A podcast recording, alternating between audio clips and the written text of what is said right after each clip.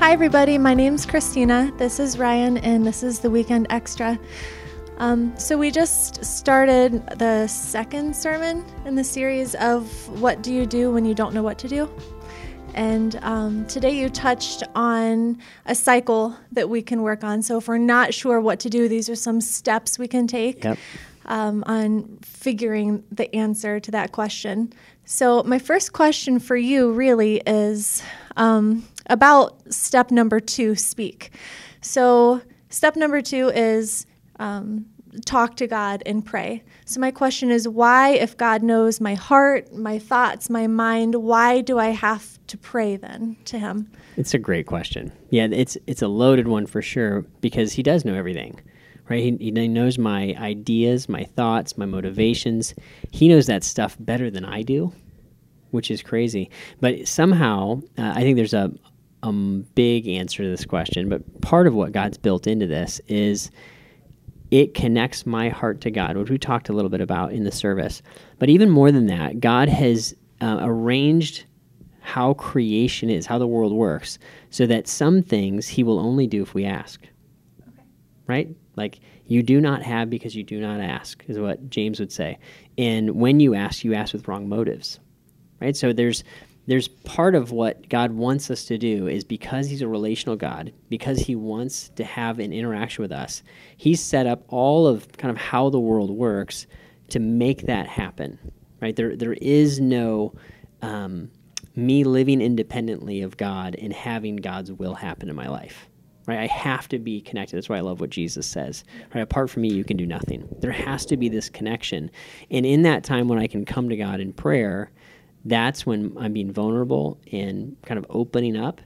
I think um, for me, I just always go back to uh, other relationships to try to make sense of how we interact with God. I think that's part of the reason we have them, right? It's why we have Right. marriage, interaction with kids. I always want my kids to come to me. Right. And a lot of times I'll even know what's in their, I'll kind of know what's in their mind. I'm like, I know what's going on here, but I'll ask them to tell me Yeah. because I want them to communicate with me. Right. And in that time, there's a connection. You know, so I think I think those are some answers I would give to that. But of course, it's a big question. Uh, but but certainly, God is relational. He wants to connect with us at that level. Okay, great. Well, then moving on to the third step, then the respond. Yeah. What do you do if you get to the third part of the cycle? You've listened, you've prayed, and now you still really aren't sure exactly what God wants you to do, or if what you're thinking is what you want or what God wants. What do you do there? Sometimes it's really tricky, isn't it? Yeah. Yeah, that happens. So if, if I'm diligent, right, to pursue God, I'm I know what He has said about the subject and the decision I'm trying to make. Mm-hmm. I'm communicating with Him. I'm praying about it. There's a handful of things that ha- can happen. Uh, one of them we're going to talk about next week. So make sure to come next week and, and dial into that Don't miss it. right and so you want there's a, a huge aspect um, that's built in by god to, to help us get more wisdom outside of just a direct interaction with god. But sometimes we come to a point where um, if we know that we've checked our motives and we've interacted with god we've prayed where god has given us freedom right? And there's just a freedom to choose. Right. right? At the end of the day, um, I like to think of the Garden of Eden, right? If I had to probably cut out a piece of today's message, this would be it. When I think about the Garden of Eden, it, you can understand God in a lot of ways mm-hmm. because there was the tree of the knowledge of good and evil that you couldn't eat from, right? There's the knowledge, the tree of knowledge of life, or to the tree of life was there, and then there was all these other trees that they were free to eat from, right? They could they mm-hmm. could eat from any tree they wanted to, as long as it wasn't this one. Right. So if you can imagine, that's kind of how God is with us, where He's looking at us saying, "Hey, um, seek me, know me, fight for for my heart and my will, and then if you want to take this job over that job, you're actually free to do it." Right? Right.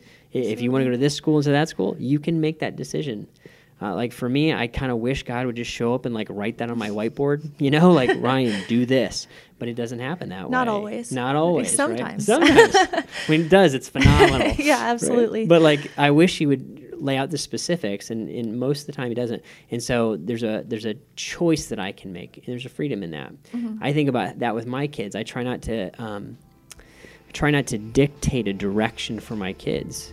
You know, I want to help them understand hey, I see these gifts in you and these passions in you. maybe it's that way, maybe it's that way. But if you choose either one, I'm great with that. Yeah. As long as you're being faithful to God and to how He's made you, I'm good with that. Yeah, makes sense. Makes sense? Yeah. Absolutely. All right. Well, that's it for the weekend extra. Thanks for watching. Have a great day.